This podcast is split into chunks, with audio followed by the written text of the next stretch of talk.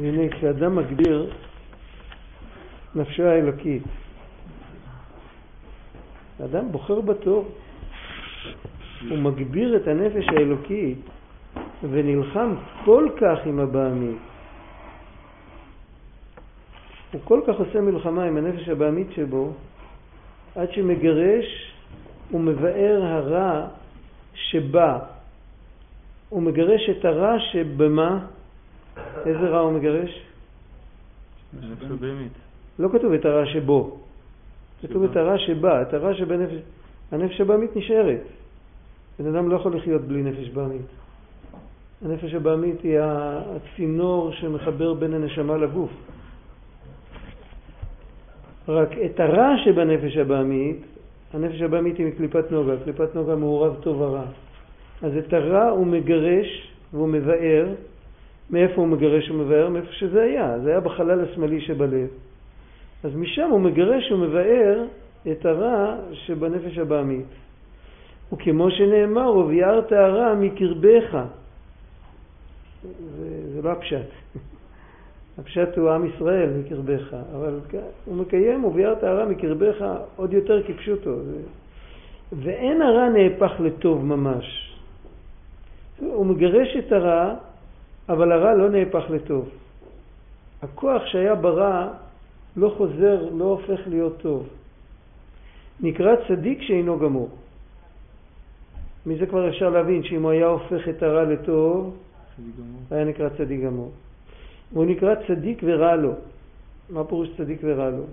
דהיינו שיש בו עדיין מעט מזער רע בחלל השמאלי, למרות שהוא גירש ולמרות שהוא ביער, אבל נשאר משהו, משהו, משהו ש, שהוא בעצמו לא מבחין בו. כי אם לא היה נשאר המשהו הזה, אז היה נהפך לטוב.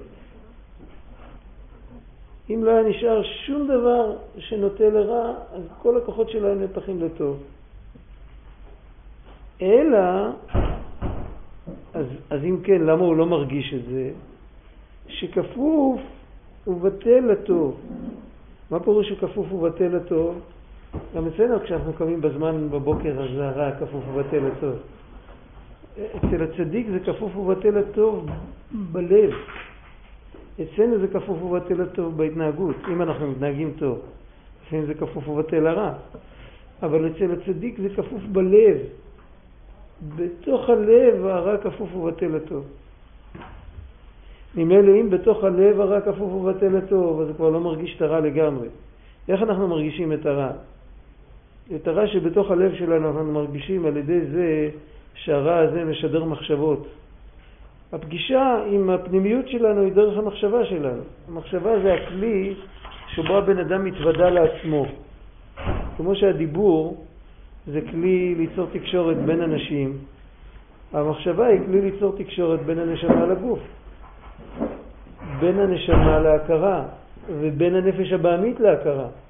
הרי אם לבן אדם לא היה את המחשבה, אז הוא לא היה יודע מה מתרחש בקרבו, הוא לא היה יודע את מי הוא אוהב, הוא לא יודע את מי הוא שונא, הוא לא יודע שום דבר. המחשבה מספרת לו מה מתרחש אצלו בלב. אם בתוך הלב הרע יתבטל לטוב, כמו ביטול בשישים, ביטול בשישים זה שאם אתה לוקח כפית ואתה מכניס לפה אתה כבר לא מרגיש את הטעם. אם אתה מרגיש את הטעם, אז זה לא יתבטל. זאת אומרת שכל המחשבות שעולות מהלב אל המוח הן כולן טובות. מדוע? כי הלב ששולח אותם, הרע שבו בטל בשישים. עוד לפני שהם עלו למוח הם כבר התבטלו בשישים. אצלנו זה לא עובד ככה. אצלנו בתוך הלב יושב טוב ויושב רע, וכשהרע שולח מחשבה, אז רק במוח אני מזהה שהיא לא בסדר, ואז אני יכול לקיים את היסח הדעת, שידוע שאם עולה מחשבה לא טובה, צריך לחשוב משהו אחר. כי אדם לא יכול לחשוב שני דברים יחד.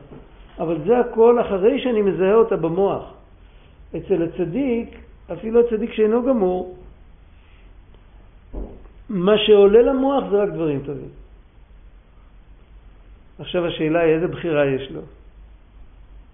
זו שאלה גדולה. אם עולה למוח רק דברים טובים, לא עולה בדעתו לעשות משהו לא טוב, אז איזה בחירה יש לו? בצדיק גמור. בצדיק גמור הקושייה עוד יותר גדולה.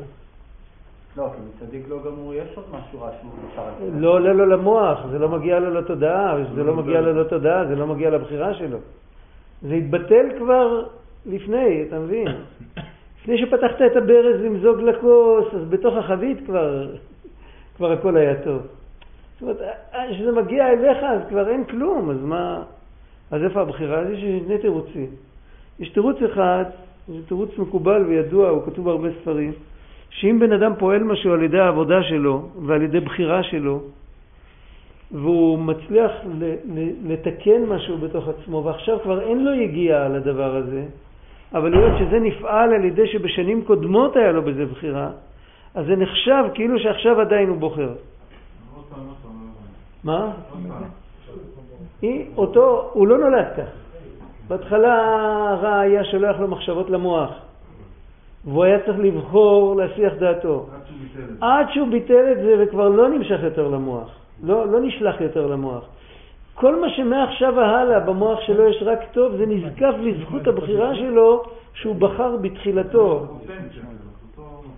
כן, זה, זה פירוש אחד וזה אמת. עכשיו יש פירוש נוסף, היות שהוא צדיק, ובוודאי שיש לו אהבת השם מאוד גדולה, ואצלו אותו, אותו בוחנים עם בחינה אחרת, אפילו צדיק שאינו גמור, בוחנים אותו עם בחינה אחרת. הבחירה שלו זה לא אם לעשות עבירות או לא, אלא יש לו בחירה הרבה יותר קשה, הבחירה שלו אם, אם לעזוב את הגוף ולהיות בכלות הנפש ופשוט לצאת מרוב, מרוב געגועים, לצאת מהגוף וללכת.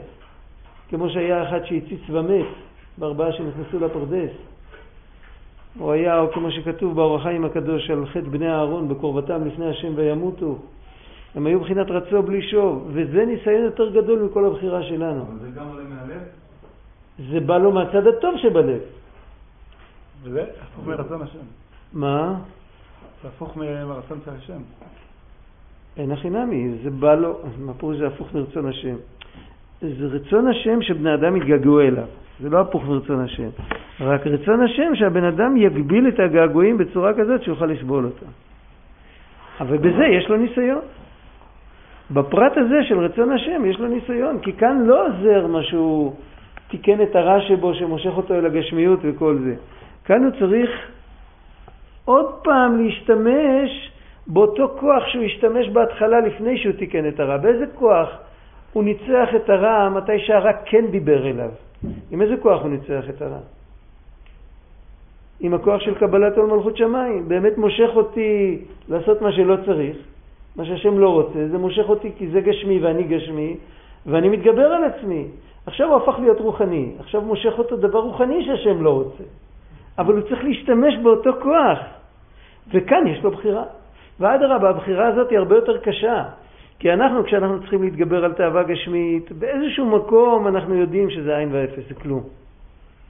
אנחנו מתגברים על דבר שהוא לא שווה שיזכירו אותו, רק מה, בסדר, באותו רגע תפס, תפס אותנו משהו, ו, ו, אז, אז צריך התגברות, אבל בעצם זה כלום. אבל שם הוא צריך להתגבר על דבר אמיתי. הוא רוצה לחזות בנועם השם. זה גם על דרך זה. יצרו גדול שהוא, לא שהוא יותר חזק, לא שהוא יותר, הוא מפתה אותו לדברים יותר גדולים. אבל בתירוץ הראשון אין את ה... בתירוץ הראשון אין את העניין הזה. אין, פיר, אין פירוש על כל הגדול. שם יש רק איזון. אתה יותר גדול, נותנים לך יצר יותר גדול. אבל בסוף אתה מגיע לגדולה כזאת שיצר ברח. פה יש לך, בתירוץ הזה, שניהם כתובים. זה שניהם תירוצים אמיתיים. שניהם אמת. עכשיו, ומה קורה עם הרע שיש בו? ולכן נדמה לו, היות שהוא כפוף ובטל הטוב מחמת מיעוטו בתוך הלב, אז נדמה לו כי ויגרשהו וילך לו כולו לגמרי. נדמה לו שהוא גירש אותו וכבר הוא לגמרי, אין לו שום דבר. האמת שכן נשאר שם משהו. אבל באמת, אילו חלף והלך לו לגמרי, כל הרע שבו היה נהפך לטוב ממש. מה שמחזיק אותו שלא יתהפך לטוב לגמרי, זה בגלל שנשאר שם איזושהי נקודה של מה שלא טוב. מה זה הרע? זה לא רע כמו אצלנו, זה רע יותר עדין. אבל בעצם השורש של המילה רע זה קרוב למילה רעוע. זאת אומרת, מאיפה, מאיפה נמשך העניין שבן אדם בוחר ברע? בגלל שהקשר שלו עם הקדוש ברוך הוא הוא קשר רעוע. ובבחינה כזאת, אז יש איזושהי נקודה שעדיין הקשר שלו עם הקדוש ברוך הוא לא בתכלית, ולכן לא כל הכוחות שלו נהפכו לטוב. אם הקשר עם הקדוש ברוך הוא בתכלית, מה המשמעות של זה? המשמעות של הקשר עם הקדוש ברוך הוא זה בתכלית, המשמעות היא כפולה. המשמעות קודם כל שהוא יודע שחוץ מהקדוש ברוך הוא אין לו מציאות בכלל. והיות שכך, אז יש את המשמעות השנייה, שזה העונג הכי גדול שיש לו להיות קשור עם השם. העונג של החיים, אין תענוג יותר גדול מאשר לחיות. ו- ולא בשפה של הנפש הבעמית, שהוא רוצה לחיות כי הוא רוצה להיות ישו מציאות, ואומרים לו, הקדוש ברוך הוא יספק לך את הישות שלך, לא באופן הזה, אלא באופן אמיתי הרבה יותר, כאילו אין שום דבר לגמרי. אז ברגע שאין עוד מלבדו, אז לא נשאר שום דבר רע בתוך הלב שלו, ואז כל הכוחות שהיו קודם מופנים לרע הופכים לטוב. עכשיו, הרבה כוחות הוא הפנה לכיוון הטוב, ויש משהו שנשאר שהוא עדיין עומד בפני עצמו, עדיין לא התקרב, עדיין לא התקרב לקדושה. אבל הוא כל כך זניח שהבן אדם לא יודע ממנו בכלל, לא מרגיש אותו אפילו במחשבות שלו. זו עבודה גדולה. וביאור העניין, כי הנה צדיק גמור שנהפך הרע שלו לטוב, כלומר לגמרי, ולכן נקרא צדיק וטוב לו, הראשון נקרא ורע לו, אז הוא הביא קודם מראי מהמנה שהרע שבו כפוף אליו, כאילו לא זה כאילו אליו, ורע אליו, רע כפוף אליו, לשון קצר. אבל כאן הוא נקרא צדיק וטוב לו, הוא על ידי הסרת הבגדים הצועים לגמרי מהרע. מה, מה זה הבגדים הצועים לגמרי מהרע?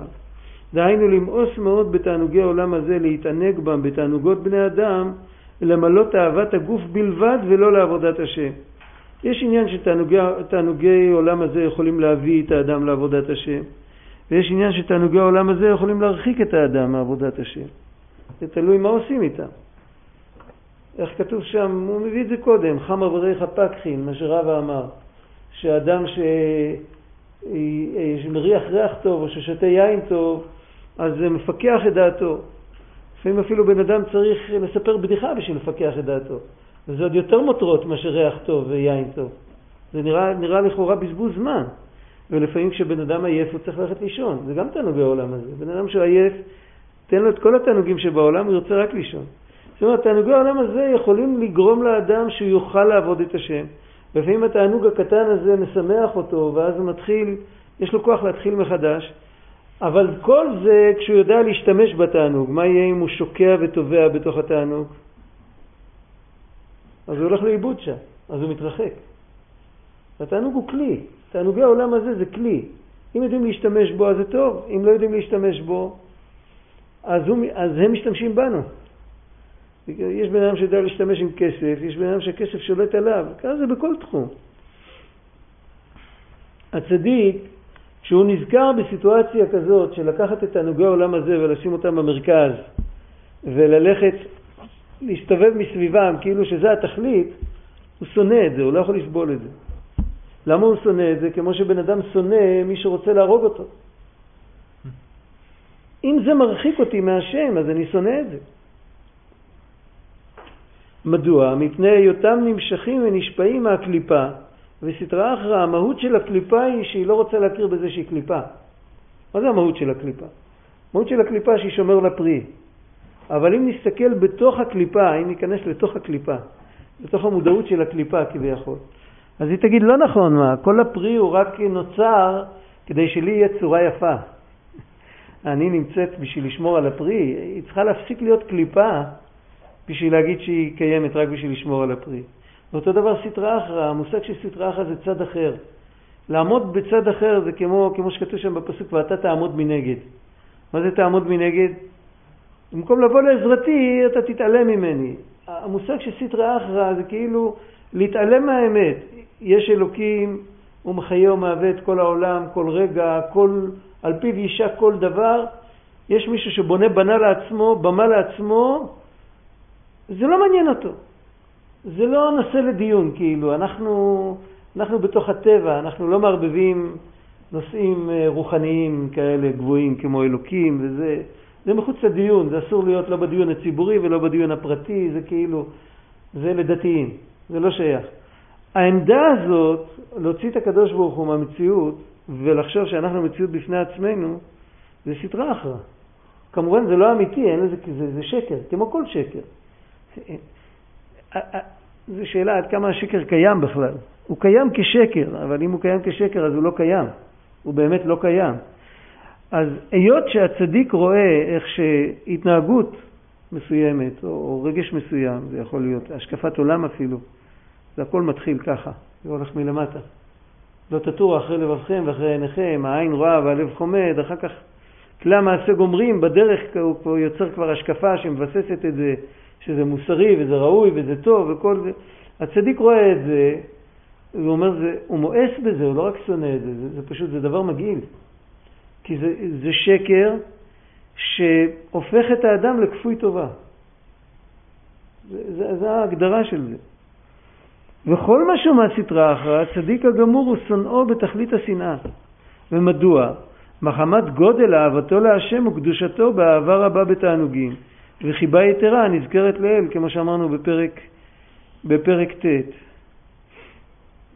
הצדיק אוהב את הקדוש ברוך הוא באהבה בתענוגים עוד יותר מאותו אחד שמתגעגע וקלטה נפשו להשם וצועק צמא לך נפשי. זה אהבה הרבה יותר גבוהה, זה אהבה של, הנה פה הקדוש ברוך הוא, לא שהוא מתגעגע אליו מרחוק השם נראה לי. השם ניצב עליו.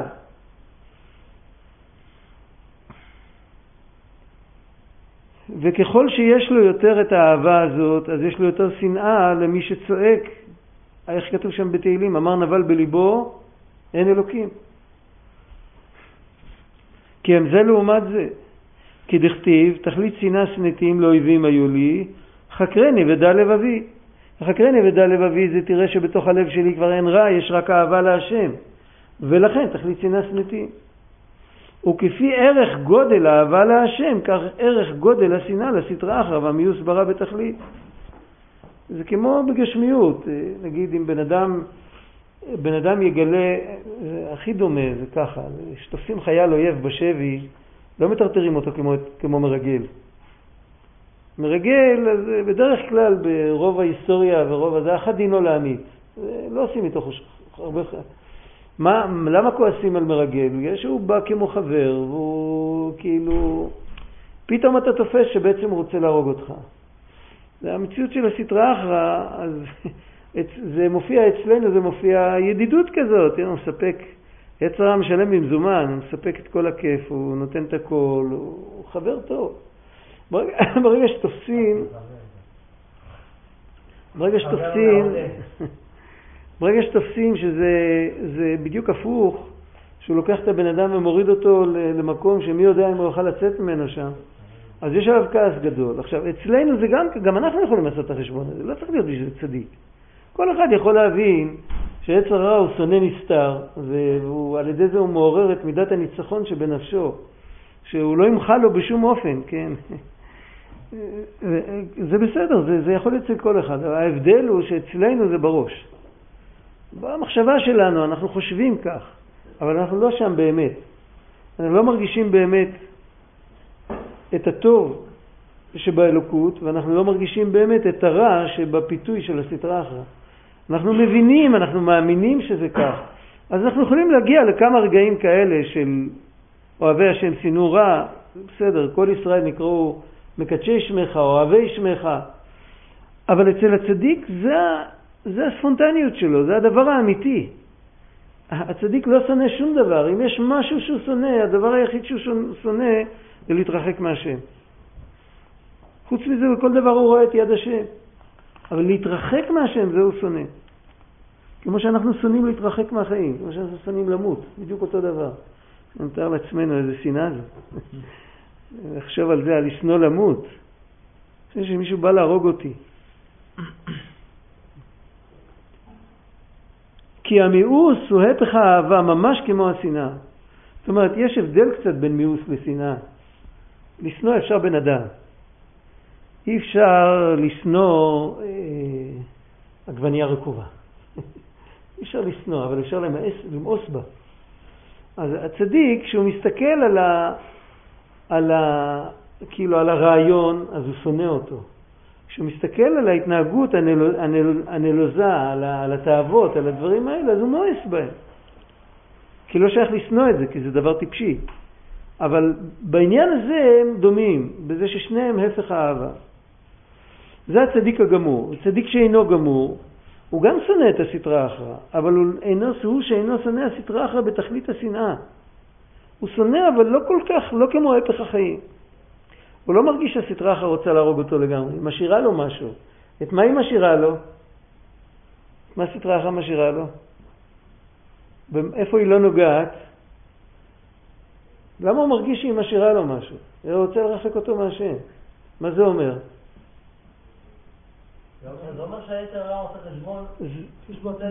זה אומר שנשאר בו טיפה משהו לא טוב. אז על, בזכות המשהו הזה, אז הוא יכול להרגיש טיפ-טיפה רגוע עם הסטרה אחת. כי היא לא הולכת להשמיד אותו לגמרי מעל פני האדמה. יש שם משהו אחד שהוא בסדר. והוא לא יודע מה זה המשהו. בוא נגיד ככה, יש אה, שני, אה, שני אנשים אה, עומדים מול אותו רוצח, אחד פוחד פחד מוות, ואחד באיזשהו מקום הוא גם פוחד פחד מוות, אבל הוא לא, הוא לא מאבד עשתונות לגמרי, הוא... אחד שונא אותו שנאת מוות והשני יכול למצוא בו איזה נקודה שאפשר להסתדר איתו. מה ההבדל בין שני אלה? ההבדל בין שני אלה שהראשון משוכנע בלי לדעת, זה הכל עובד ספונטני הרי, אם היינו עושים את החשבונות הכל היה נראה אחרת. אבל אצל הראשון, אם, אם נצלם את פנימיות לבבו, אין שם שום נקודה שמסכימה לוותר לאותו, לאותו רוצח, לאותו שודד. ממילא זה יודע שזה או אני או אתה, זה על החיים ועל המוות. אצל השני, אם נצלם את פנימיות לבבו, יש נקודה שמוכנה לוותר. הנקודה הזאת עושה שני דברים, היא עושה לו שהוא יכול לראות אצלו נקודה חיובית, והדבר השני זה שהוא, שהוא לא כל כך פוחד שיהרוג אותו. כי הוא מרגיש, בלי לדעת, שיש ב, ב, בתוכו איזו נקודה שיכול להסתדר עם זה. וזה שקר גם כן. ודאי שזה שקר. אני, זאת אומרת שהוא מעצמו עוד לא חילה את השקר. לכן השקר בחוץ לא מפריע לו.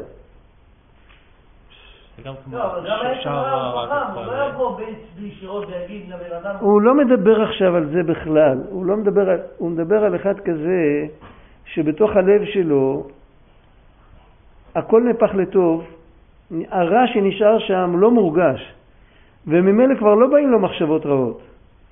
השאלה איך הוא מסתכל על הרע שיש בעולם. איך הוא מסתכל על רע מופשט, לא על רע ממשי שמפתה אותו, לך תאכל תועבה. איך הוא מסתכל על זה, זה השאלה. אם הוא מסתכל על זה, אם הוא מסוגל לסבול את זה, אז יש נקודה, יש סיפור, היה פעם, אה, אני לא יודע אם הסיפור הוא נכון. אני לא יודע, אין, אה, לא ראיתי את זה עם חתימה של... אה, אבל אפשר להבין מהסיפור, אני לא יודע אם זה בכלל, אם זה גישה נכונה, אני לא יודע שום דבר. מספרים שהיה פעם בחור בישיבה, ישיבה חסידית, לפני הרבה שנים, יום אחד הוא מגיע בלי זקן. אז אמרו לו, קח את החבילות שלך, סע הביתה. אז בא מישהו ללמד זכות עליו. אז אמרו לו, קח את החבילות, תסע הביתה. אז הוא שאל למה, אני לא, לא, לא ראיתי את הזקן. אם אתה יכול לסבול אותו בלי זקן, מתחת לזקן שלך אתה מגולח. כן. זה, בסיפור זה לא נכון. למה, למה, זאת אומרת, הגישה הזאת היא לא נכונה? כי במקום לזרוק אותו הביתה, אפשר לזרוק את, ה, את היצר הרע שלו הביתה, אפשר לשבת איתו ולדבר איתו ו, ו, ולהחזיר אותו. אבל הרעיון הזה, שאם אני מסתדר עם זה, סימן שאני נותן לזה לגיטימיות, זה רעיון נכון באופן כללי. אם אני סובל תופעה מסוימת, סימן שאני נותן לזה לגיטימציה. רק מה, לפעמים זו תופעה, מה, מה צריך לעשות בן אדם לחברו? לתת מכות.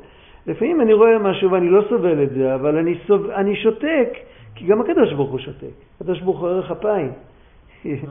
סיפור על רבי אהרון מקרלין, שהיה חסיד שמאוד, אה, או שזה הבית אהרון יכול להיות, יותר מאוחר, שמאוד התבייש להיכנס אליו כי הוא נכשל במשהו. אז הוא עמד מאחורי הדלת וחיכך בדעתו ולא ידע אם להיכנס או לא, איך הוא ייכנס לרבי עם פרצוף מלא חטאים, הרבי רואה על המצח את כל החטאים וכולו וכולו. בסוף פתח את הדלת ונכנס. למה? הוא אמר, הקדוש ברוך הוא הרי ודאי יודע, הוא סובל את הכל. אז, אה, אז אם הקדוש ברוך הוא סובל אותי, הרבי בטח צריך לסבול אותי. קיצור, הוא פותח את הדלת ונכנס, והרבי מסתכל עליו, ואומר לו, ידידי, הקדוש ברוך הוא אין סוף, אז גם הסבלנות שלו היא אין סוף. כן, אז אה, יש בחינה כזאת של והלכת בדרכיו, שבסדר, ש, ש, שיש דברים שהם לא, אבל בלב, במחשבה שלי, אני לא נותן לגיטימציה על דבר עקום. רק השאלה אם אני צריך לצאת נגד זה או לא צריך לצאת נגד זה, זה כבר שאלה אחרת, זו שאלת רב. אבל אם אני נותן לזה לגיטימציה, אז סימן שאני עדיין בתוך העניין. מה שכן צריך לתת, צריך לתת נקודה לאדם, צריך לתת לגיטימציה, לא למעשה שלו. זאת אומרת, אם אני רואה בני העולם הזה שמסתובבים מסביב לתענוגים הגשמיים, אני צריך לתת לגיטימציה לנשמות שלהם שיש להם תקווה. אבל להסתובבות שלהם מסביב לתענוג הגשמי, כולל ההסתובבות של עצמי מסביב לתענוג הגשמי, לזה אני לא צריך לתת לגיטימציה. התענוג הגשמי הוא לגיטימי כשהוא משרת את עבודת השם, לא כשהוא עומד בפני עצמו. הצדיק שאינו גמור. כן. יש בו מאבק? במודע לא. זה בטל בלב לפני שזה מגיע להכרה שלו. זה בעקבות מאבק שהיה לו. לא, לא? לא, אצל הצדיק הגמור זה נהפך לטוב. יש איזו דעה ביורה דעה, שאם נופל, והאחרונים אומרים שזה לא נכון, אבל, אבל מובאת דעה כזאת, אני לא יודע מאיפה זה מגיע, מחכמי הטבע או מאיזשהו מקום, שאם משהו נופל לתוך דבש ושוהה שם הרבה זמן, הוא חוזר להיות דבש. במילים שלנו זה הופך להיות דבש. ואחרונים כותבים שזה לא נכון, ו- ומי שרוצה להגיד ככה צריך להביא ראייה, זו שאלה לגבי איסורים, תערובת של איסורים.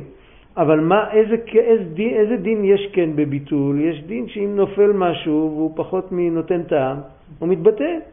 אז אצל הצדיק שאינו גמור, זה, זה כמו שמשהו בפחות מנותן טעם התבטא. אותו דבר. מה? לא שמעתי. היתר מרוויח מהאיסור אחר כך. כי שיבוא עכשיו יותר... כן, אבל פה זה לא נפל מבחוץ. נשאר כל כך קצת, זה כמו, ש, זה כמו שמישהו מישהו ריבה היתר. זה כמו מבטלין איסור. אז שם אין מבטלין איסור לכתחילה, אבל יש דעות שבאיסור דרבנן מבטלין איסור לכתחילה.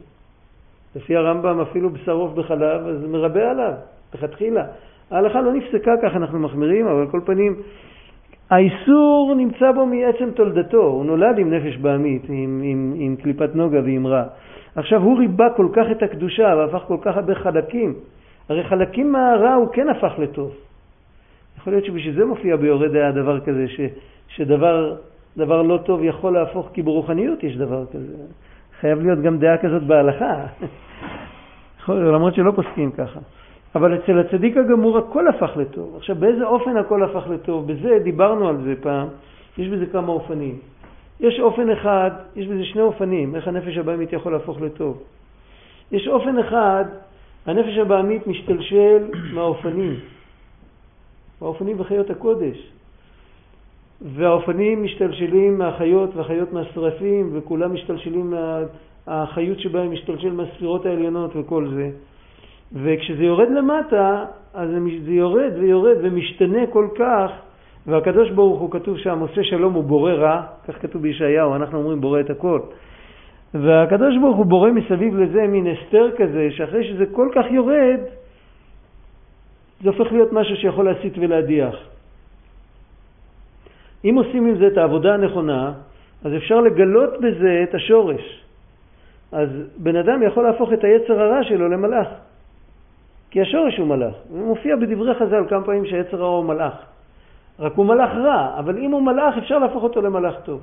זאת אומרת, הוא במהות הוא מלאך, במצב הוא רע. מצבים אפשר לשנות, מהויות לשנות זה יותר קשה.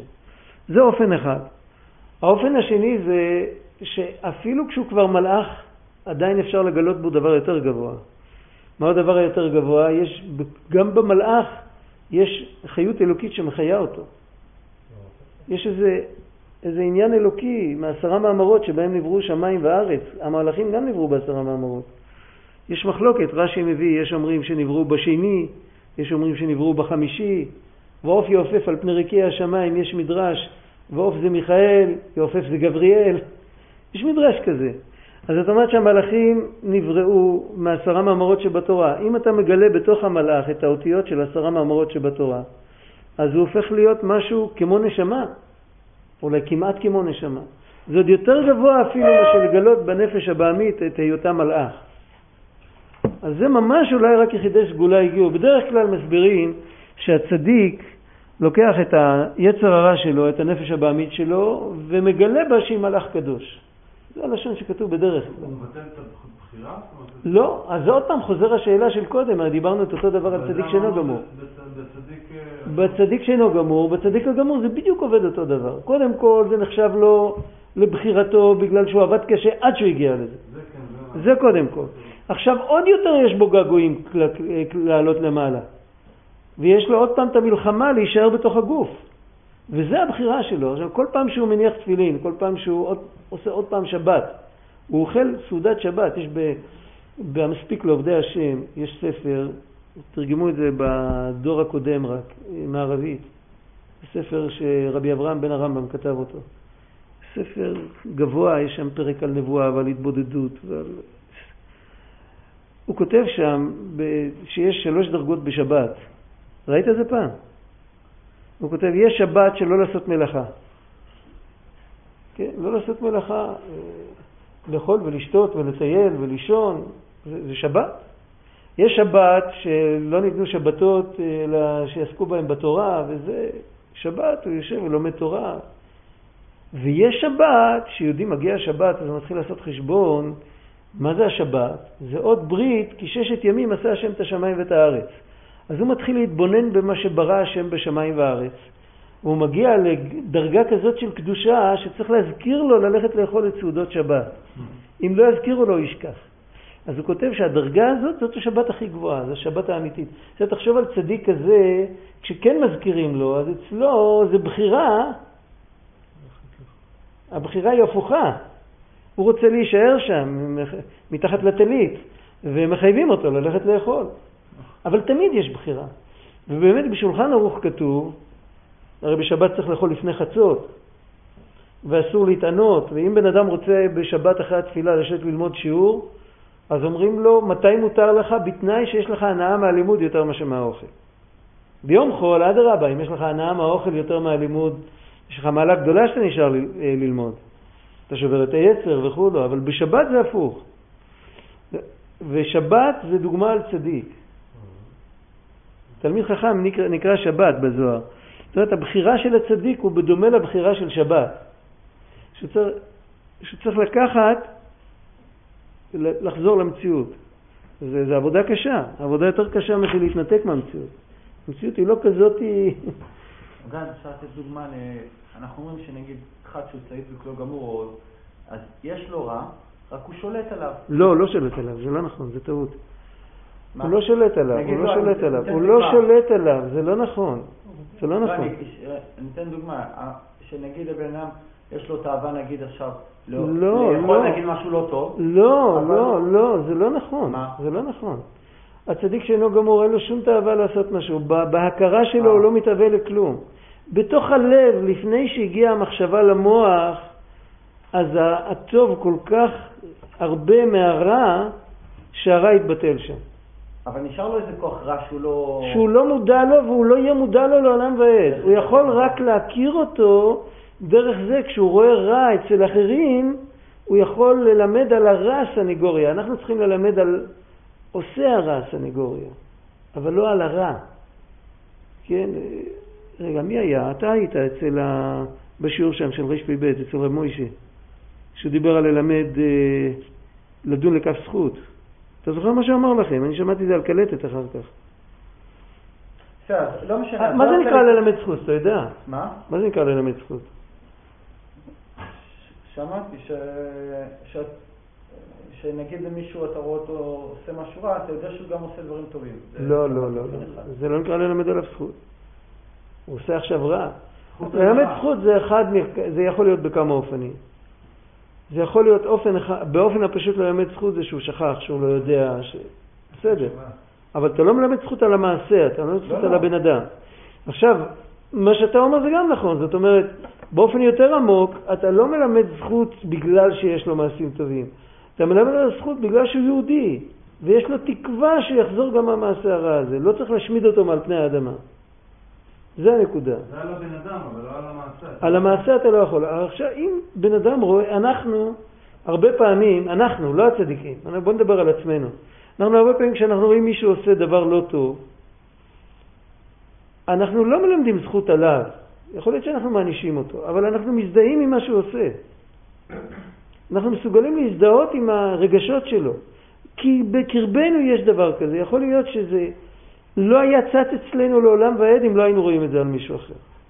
זה הצדיק הגמור, זה לא, הוא לא יזדהה עם זה לעניין שהוא יהיה מוכן לעשות דבר כזה. או שיהיה לו אפילו הווה אמינא שהוא יעשה את זה. לא. אבל הוא, הוא, הוא, הוא ייתן לגיטימציה למציאות. אם אפשר לתת דוגמה מהחיים, מה זה שירה נהפך לטוב? נגיד, אני, נגיד אנחנו עכשיו, יש לנו תאווה נגיד לאכול דברים שלא טועים לנו, ואנחנו... רק זה לא יכול להפך לטוב. אז... כדי שהרע יהיה נהפך לטוב, אז זה מדובר רק על זה שלא נותנים לו להתממש. הרע הזה שאתה לא נותן לו להתממש, הוא נשאר בלב. הוא נשאר בלב, אז דיברנו שבוע שעבר, מי הקליט שבוע שעבר? היית פה. היית פה שבוע שעבר, לא? כן.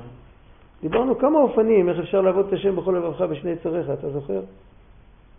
זוכר זה קשה. כך קלטת עם מישהו. זה ככה הולך, זה קודם כל אפשר לש... לכופף את הרע לכיוון הטוב, לא להפוך אותו לטוב. אני אוהב את, ה... אני אוהב את עצמי. כן, זה אני זוכר. זה אתה זוכר. אני אוהב את עצמי, לא אוהב את עצמי כמו מבוגר, לא כמו תינוק. זה אופן אחד. ואז אני, עם אהבת עצמי, אני אוהב את השם ואת התורה ואת המצוות. אחר כך יכול להיות עוד אופן שבן אדם כל כך אוהב את השם, שכל הכוחות שלו שקועים בעבוד, באהבת עצמו שלו היא שקועה לגמרי רק בלאהוב את השם. אז הרע זה... זה כמו שאימא רצה להוציא ילד מתחת לגלגלים של אוטובוס. אין לה אגו באותו רגע. היא מוסרת את נפשה. אז כל הכוחות שלו, עכשיו, אם זה מצב מתמיד, אז כל הכוחות שלו הופכים לטוב. אז זה נקרא שכוחות הפכו לטוב? כן, אבל מה? תמיד יכול להישאר משהו שהלך שם לאיבוד. כמו, ש... כמו טיפת, אה, טיפת חלב בתוך סיר מלא מרק. מה הרב, אתה מדבר על הרגל? הוא מתרגל להיות טוב? בטח. זה מסביב לזה מסתובב הדיון למעשה? לא שמעתי. מסביב לעניין ההרגל לא, הרגל זה עניין של תרגול בפועל, לא מדובר על הרגל, מדובר על משהו יותר עמוק. מדובר על הרגל של חשיבה, שבן אדם כל כך הפנים את זה שהשם הוא טוב, ששום דבר אחר לא טוב. השם הוא טוב, ואם יש טוב במשהו, זה הפך להיות הספונטניות שלו. שהטוב של זה, זה הטוב של השם. כן? הספונטניות. זהו, זה הנקודה. אני אתן דוגמה שהוא לא ייקח ביס מהחיים האלה, אם הוא לא יודע שעכשיו זה ממש בשביל כוחות לא, לעבוד השם. לא, כן? בלי לחשוב על זה. הוא יעשה את זה בלי לחשוב על זה. אצל חסידי סלוני מספרים, זה קוריוז, זה נשמע ממש כמילה כזאת. אומרים ככה, היה איזה חסיד, כשהם היו בחוץ לארץ שם, אה, הרבה גר בסלונים, הוא גר בברנוביץ'. זה שני ערים שלהגיע זה צריך לנסוע. זה לא, זה לא ככה. והוא גר שם, והוא לא היה שותה כוס מים בלי לשאול את הרבי. ככה הם מספרים, זה, זה מה הפשט? ואז לא היה טלפונים. אז מה הפשט? איך אתה מסביר דבר כזה? אז כמובן שיש בזה שתי דרגות. יכול להיות דרגה אחת שהוא פשוט עשה תרגיל, תרגיל מנטלי. אם הייתי, אני כל כך צמא שהייתי מעז ללכת לדפוק לרבי בחדר שלו, להפריע לו באמצע הלימוד ולהגיד לו, רבי, זהו, לשתות את המים, זה אופן אחד. אבל יש אופן יותר פנימי, שזה הוא לא צריך לעשות את התרגיל הזה, הוא כזה. זאת אומרת, הוא, הוא כבר בעצמו קצת רבי. הוא כזה שהוא ניגש לדבר הגשמי כשבאמת הוא צריך אותו. אז זה מדובר על צדיק, כי, כי את מה שאתה אומר, כל אחד יכול לעשות, זו החלטה טובה. מעכשיו אפשר להחליט שאני לא אקח ביס בפה, צריך להתפלל על זה הרבה. רק אם אני יודע שהשם רוצה. בסדר, או שאני לא אסתכל רק אם אני יודע שהשם רוצה. שאני לא אחשוב על מישהו רק אם אני יודע שהשם... רוצה. זה בסדר גמור. אבל, אבל זה החלטה. כאן מדובר על בן אדם שכבר כל כך הרבה החליט את זה, שזה כבר הוא. זה כבר לא ההתנהגות שלו. רק אף על פי כן יכול להיות שנשאר שם איזה משהו, ולא, כמובן שלא מדובר לא על שכר ולא על עונש ולא על שום דבר. בעיקר מה שמדובר, מה נפקא מינה באמת? בתכלס, פה לא כתוב. מה נפקא מינה? מה נפקא מינה בין צדיק גמור לצדיק שאינו גמור? מה נפקא מינה? מה אכפת לי? החיים של שניהם מתנהלים אותו דבר. כל ההבדל זה עם כמה כלות הנפש יש לו לקדוש ברוך הוא וכמה הוא שונא את הרע. בסדר. מה נפקא מינה? נפקא מינה זה, יש הבדל גדול בכל אופן. יש הבדל אם אתה רוצה לדעת למי להתקרב. אז זה הנפקא מינה גדולה. כן, אבל איך אני אדע מי יש לו... אז אתה לא יודע, אז תתפלל על זה, אבל, אבל זה, אם לדעת, זאת אומרת, מאיזה כוחות אני מקבל, כי, כי כשה, כשבן אדם מקבל כוח מחברו, אז הוא מקבל כוח לא רק ממה שהוא מדבר ומה שהוא עושה ומה שהוא מקרין חיצונית, אלא בעיקר מה שמשפיע זה ההוויה הכי פנימית שלו. אז אם בן אדם מתקרב, אדם פשוט, והולך לדבקה בתלמידי חכמים, זה, זה, זה ספרי, זה הלכה. אם הוא מתקרב לצדיק גמור, אז ה, הוא משתנה אחרת לגמרי ממה שהוא מתקרב לצדיק שאינו גמור. זה, זה ברור. זה... למה זה ככה? מה? למה זה ככה? כי מה שמשפיע עליי זה הפנימיות שלו, לא מה שהוא מדבר. בשביל זה כתוב שאסור ללמוד תורה מרב שאינו הגון. זה כבר אלף דרגות למטה, אני לא מדבר, אבל הרב שאינו הגון מלמד תורה הגונה, כי אחרת אה, הוא מגלה פנים שבתורה שלא כהלכה, ופשיטה שאסור ללמוד ממנו. ללמוד פשט לא נכון אסור מאף אחד. ולמה אסור ללמוד תורה מרב שאינו הגון? אז אפשר להגיד בגלל שהתלמדו מדרכיו. הוא לא מתנהג כמו שצריך. אבל האמת שזה לאו דווקא כשרואים את ההתנהגות שלו שלא צריך. יכול להיות שהוא מתנהג שלא צריך מתי שתלמידים לא נמצאים. אבל אסור ללמוד ממנו, כי, כי זה עובר. זה עובר. היה סיפור, רב גדליה עליו השלום. הוא גר אה, בבית ישראל, רב גדליה קיני. היה שם איזה צעיר שהוא נדבק באיזה יהודי תלמיד חכם, שהוא באמת היה, הוא לא היה הגון, ואף אחד לא ידע, בסוף נודע שהוא לא היה הגון. והצעיר הזה היה כרוך אחריו, ובאיזשהו שלב הוא זרק את, את התפילין ואת הצעיר, לא, הוא זרק את הכל. ו, ורב גדליה ככה הסתכל על הסיפור הזה ואמר, נדמה לי שאם הוא לא היה כרוך אחרי פלוני, זה לא היה קורה לו. ואף אחד לא הבין מה הוא מדבר, הוא היה בן אדם מאוד כזה עמוק. אחר כך כשזה התברר, אז הבינו למפרע מה שהוא אמר, אבל זה משפיע. מה? אז מה שהם משפיעים, משפיעים דבר נפלא, אבל איך כתוב בתורה ל', משרא דסכינא, ככל שהרופא, ככל שהחולה יותר גדול, צריך רופא יותר גדול. הקדוש ברוך הוא הוריד את האריזה אחרי גירוש ספרד, וכן הלאה. את רשב"י אחרי חורבן הבית. כשהיה הנפילה הכי גדולה, אז, אז, אז היו, אז היו זו, זו דרגה יותר גבוהה מצדיק גמור. אבל בכלל, זה הנפקמין הזה, למי להתקרב. אם יודעים, אם לא יודעים, לא יודעים. לכל הפחות אנחנו יודעים על מה להתפלל.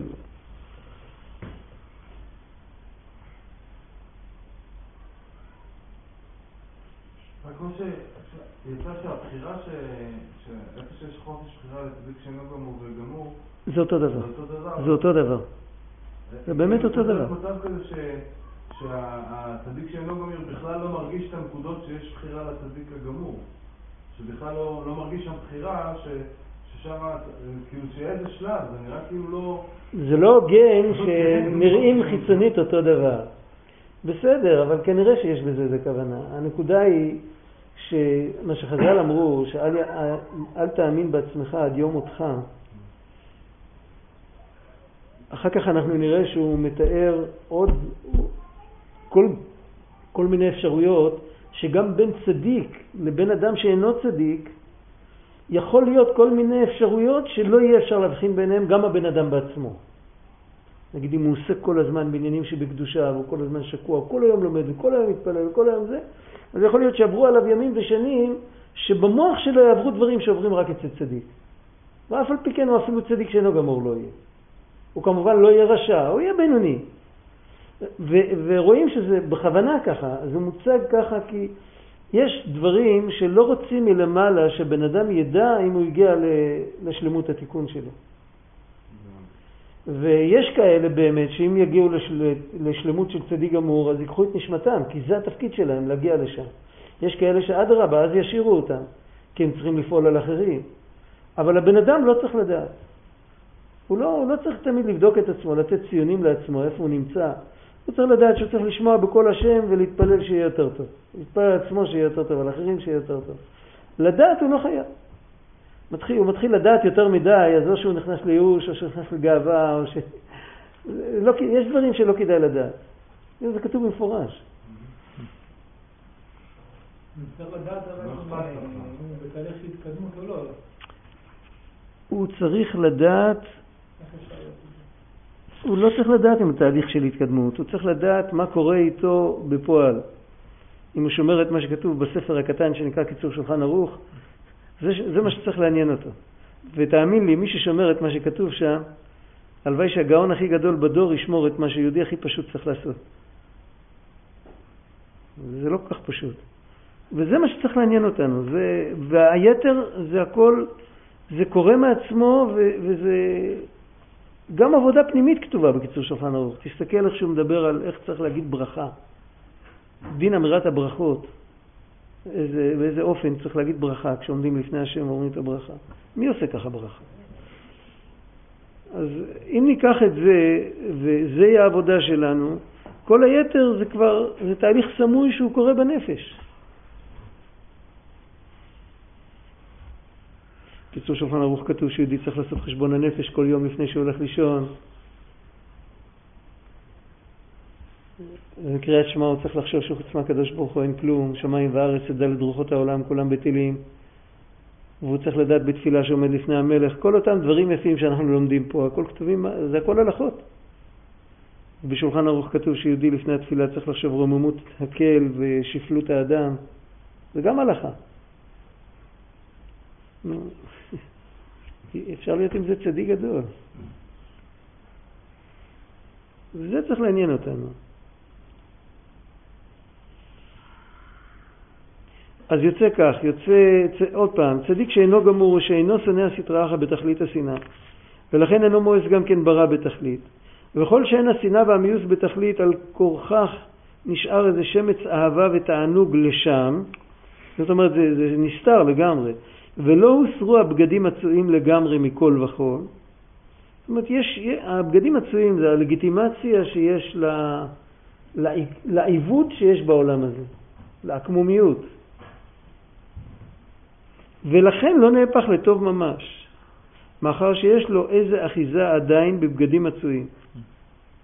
מה זאת אומרת? שיש לו אחיזה, הוא מתכוון שהוא... לא, לא במעשה בפועל. הוא לא מוכן לוותר על זה? לא, חס ושלום. לא מכיר בזה? לא, לא, אצלו זה לא עולה בכלל בתור הווה אמינא. רק כשהוא רואה את זה בעולם, הוא מבין את זה. הוא לא יכול לשנוא את זה, הוא שונא את זה, אבל הוא לא שונא... שנייה? הצדיק הגמור שונא את זה בתכלית, הוא מסתכל על זה כעל דבר עקום.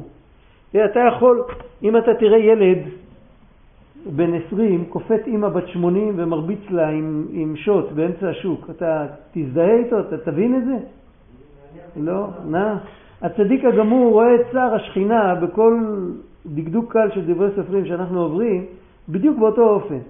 כל המהות שלו מת, מת, מתקוממת נגד זה, כן? אבל הצדיק שאינו גמור זה לא כל כך חריף. זה גם, זה לא צודק, זה, זה, אבל זה לא, לא באותה חריפות. ממילא נשאר לזה איזה, איזה...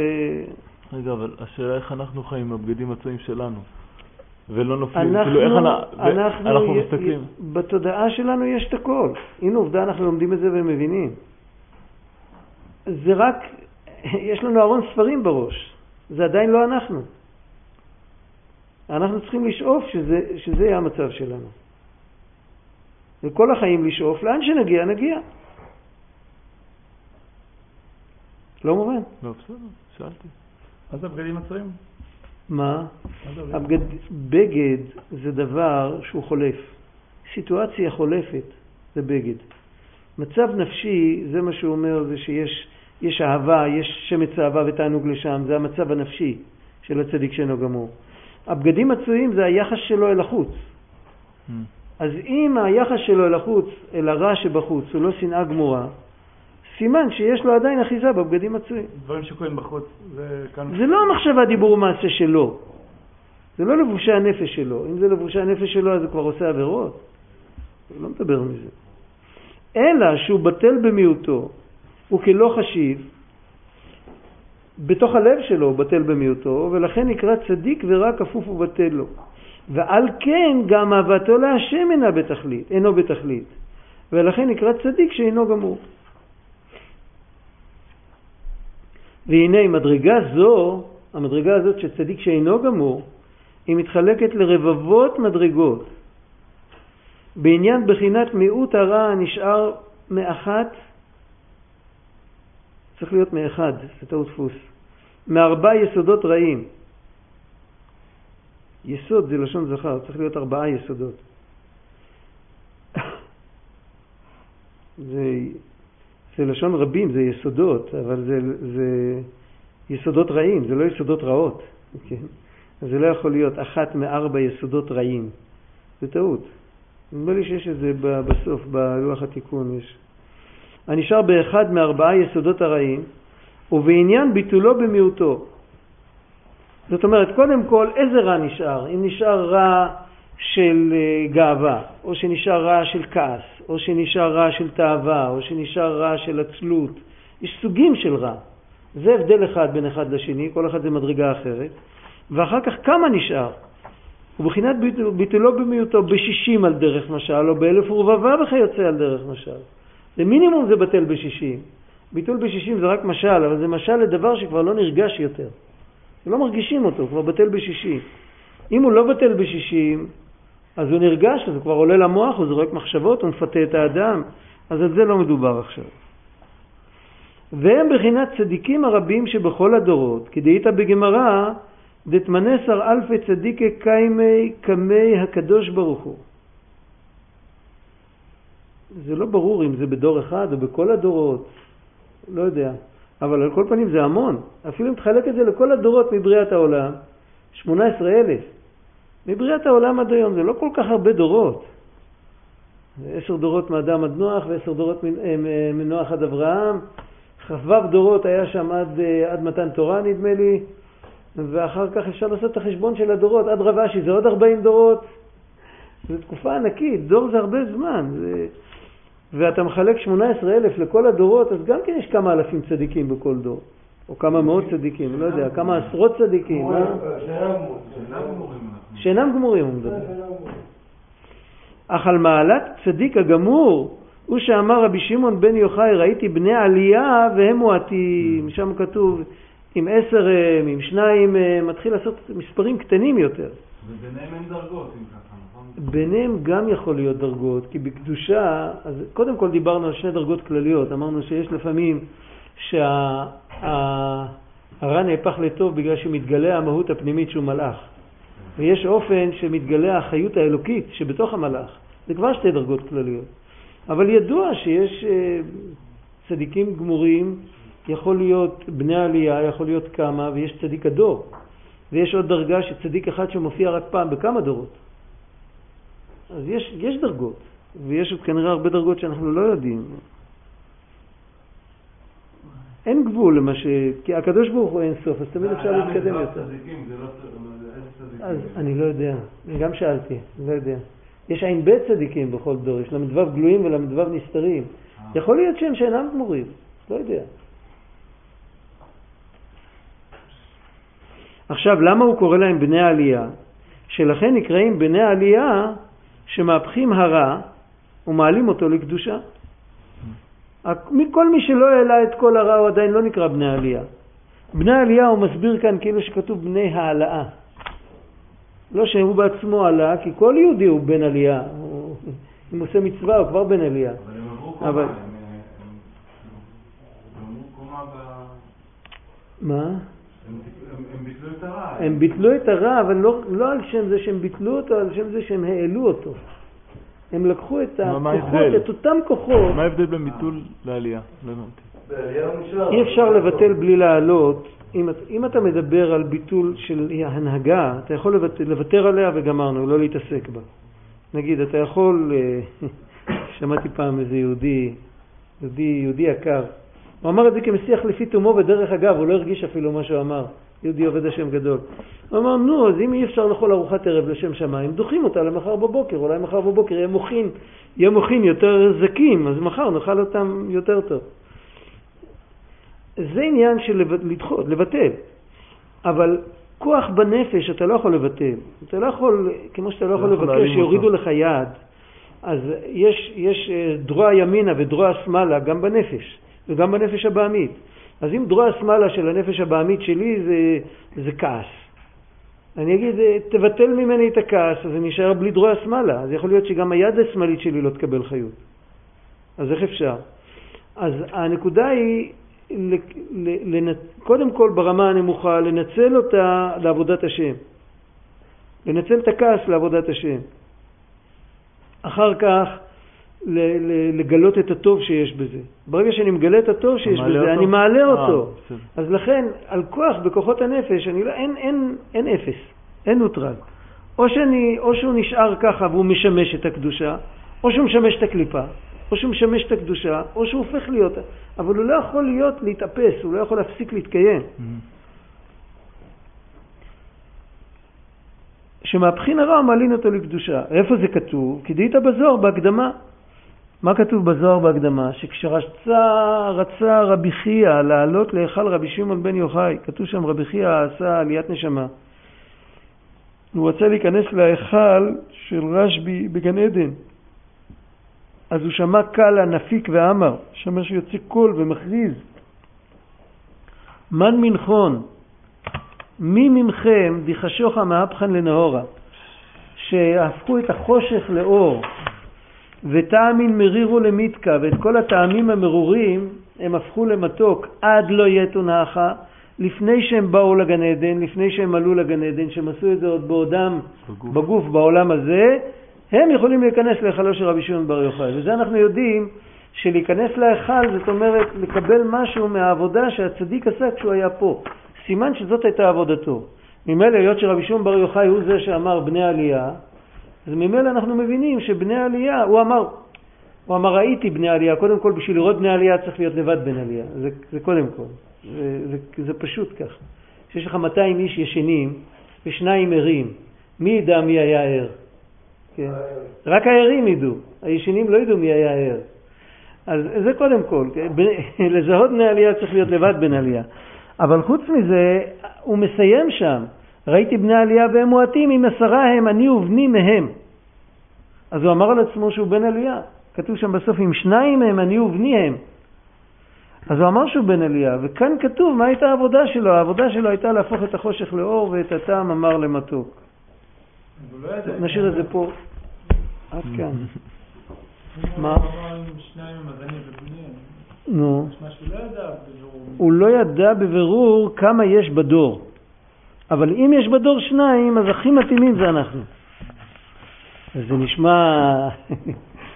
כן, אם מישהו יגיד את זה, יגידו לו שהוא בעל גאווה, אבל ההפך, אצל, אצל מי שמגיע למדרגה הזאת, אז זה להפך, זה, זה לא שייך. הוא מסתכל על עצמו ועל אחרים בדיוק אותו דבר.